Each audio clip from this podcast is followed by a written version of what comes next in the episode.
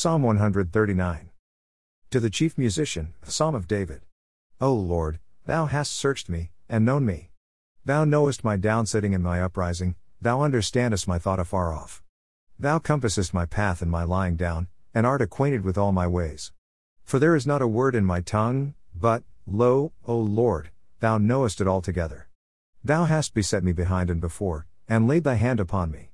Such knowledge is too wonderful for me, it is high, I cannot attain unto it. Whither shall I go from thy spirit? Or whither shall I flee from thy presence? If I ascend up into heaven, thou art there, if I make my bed in hell, behold, thou art there.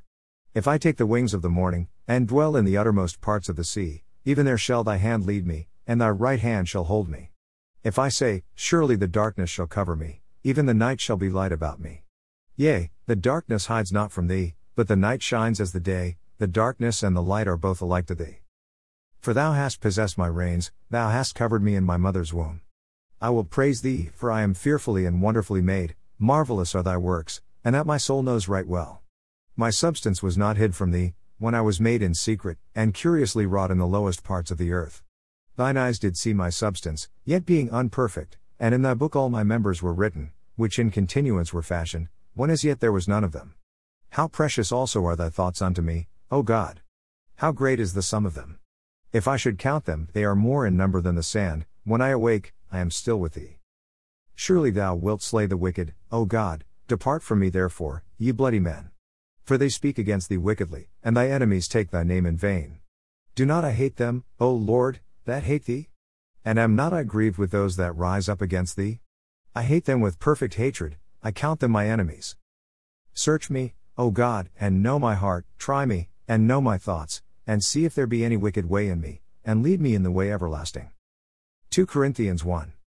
Paul, an apostle of Jesus Christ by the will of God, and Timothy our brother, unto the church of God which is at Corinth, with all the saints which are in all Achaia, grace be to you and peace from God our Father, and from the Lord Jesus Christ. Blessed be God, even the Father of our Lord Jesus Christ, the Father of mercies, and the God of all comfort, who comforteth us in all our tribulation, that we may be able to comfort them which are in any trouble, by the comfort wherewith we ourselves are comforted of God. For as the sufferings of Christ abound in us, so our consolation also aboundeth by Christ. And whether we be afflicted, it is for your consolation and salvation, which is effectual in the enduring of the same sufferings which we also suffer, or whether we be comforted, it is for your consolation and salvation. And our hope of you is steadfast, knowing that as ye are partakers of the sufferings, so shall ye be also of the consolation. For we would not, brethren, have you ignorant of our trouble which came to us in Asia, that we were pressed out of measure, above strength, insomuch that we despaired even of life, but we had the sentence of death in ourselves, that we should not trust in ourselves, but in God which raiseth the dead, who delivered us from so great a death, and doth deliver, in whom we trust that he will yet deliver us, ye also helping together by prayer for us, that for the gift bestowed upon us by the means of many persons thanks may be given by many on our behalf.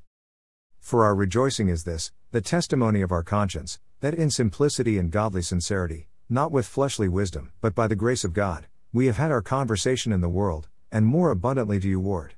For we write none other things unto you, than what ye read or acknowledge, and I trust ye shall acknowledge even to the end, as also ye have acknowledged us in part, that we are your rejoicing, even as ye also are ours in the day of the Lord Jesus.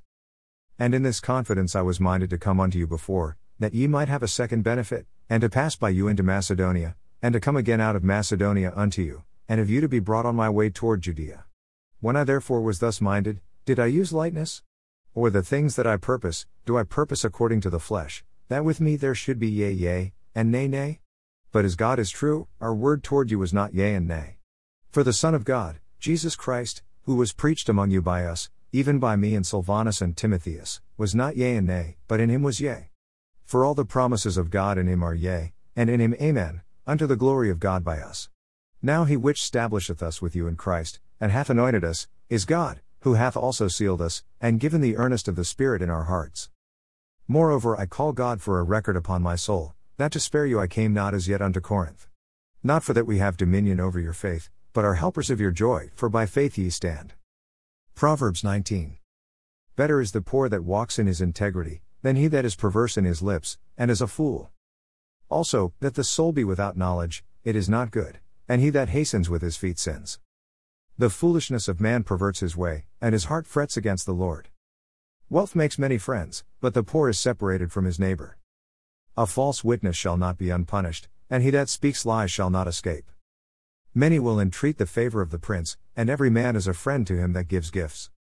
All the brethren of the poor do hate him, how much more do his friends go far from him? He pursues them with words, yet they are wanting to him.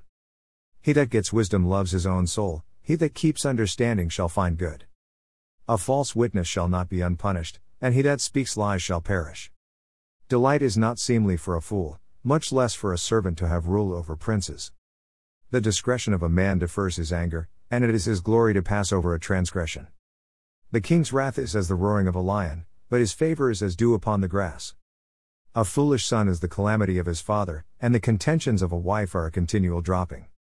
House and riches are the inheritance of fathers, and a prudent wife is from the Lord. Slothfulness casts into a deep sleep, and an idle soul shall suffer hunger. He that keeps the commandment keeps his own soul, but he that despises his ways shall die. He that has pity upon the poor lends unto the Lord, and that which he has given will he pay him again. Chasten thy son while there is hope, and let not thy soul spare for his crying. A man of great wrath shall suffer punishment, for if thou deliver him, yet thou must do it again.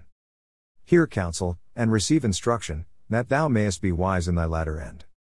There are many devices in a man's heart, nevertheless the counsel of the Lord, that shall stand.